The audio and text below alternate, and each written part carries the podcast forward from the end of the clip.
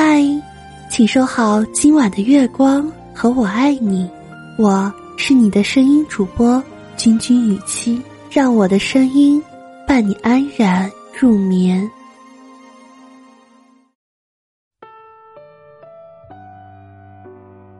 有一种豆科植物，仅高几十厘米，但是它的根系可广达几百平米，深达几十米。这就是它能在环境恶劣的沙漠中顽强生存且安然自在的原因。成年人也要像这种植物一般，不是向外追求，而要向内生长，如此才能更好的应对生活的冰霜，享受人生的风景，赢得真正的幸福。人生本就该为自己活，而不是活给他人看的。不必在意外界的看法和别人的认可，这样内心会更轻松、更自由。过得好的人，不是比他人更如意，而是学会了不在意。有一句话说的特别好：我们曾经如此的期待别人的认可，到最后才知道，世界是自己的，与他人毫无关系。成年人遵循自己的内心。远比别人的看法更重要。生活每天可能都有鸡毛蒜皮的琐碎，与琐事烦恼，最终只会得不偿失。不纠缠是一种成熟，值得的才去珍惜，无谓的一切过去。每个人的精力和时间都是有限的，如果把注意力放在不值得的人和事上。难免忽略了关注自己，生活中的琐碎，只要拿起就是事儿；一旦放下，那都不是事儿。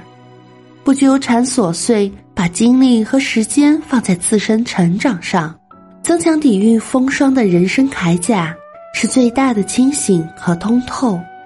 有人在应酬中迷失，热闹后更感到孤独；有人在谪居独处中怡然自得。成年人适当的时候远离喧嚣，给自己点时间独处，因为只有在独处中才能真正的审视、总结自己所学所历，升华自己所思所想。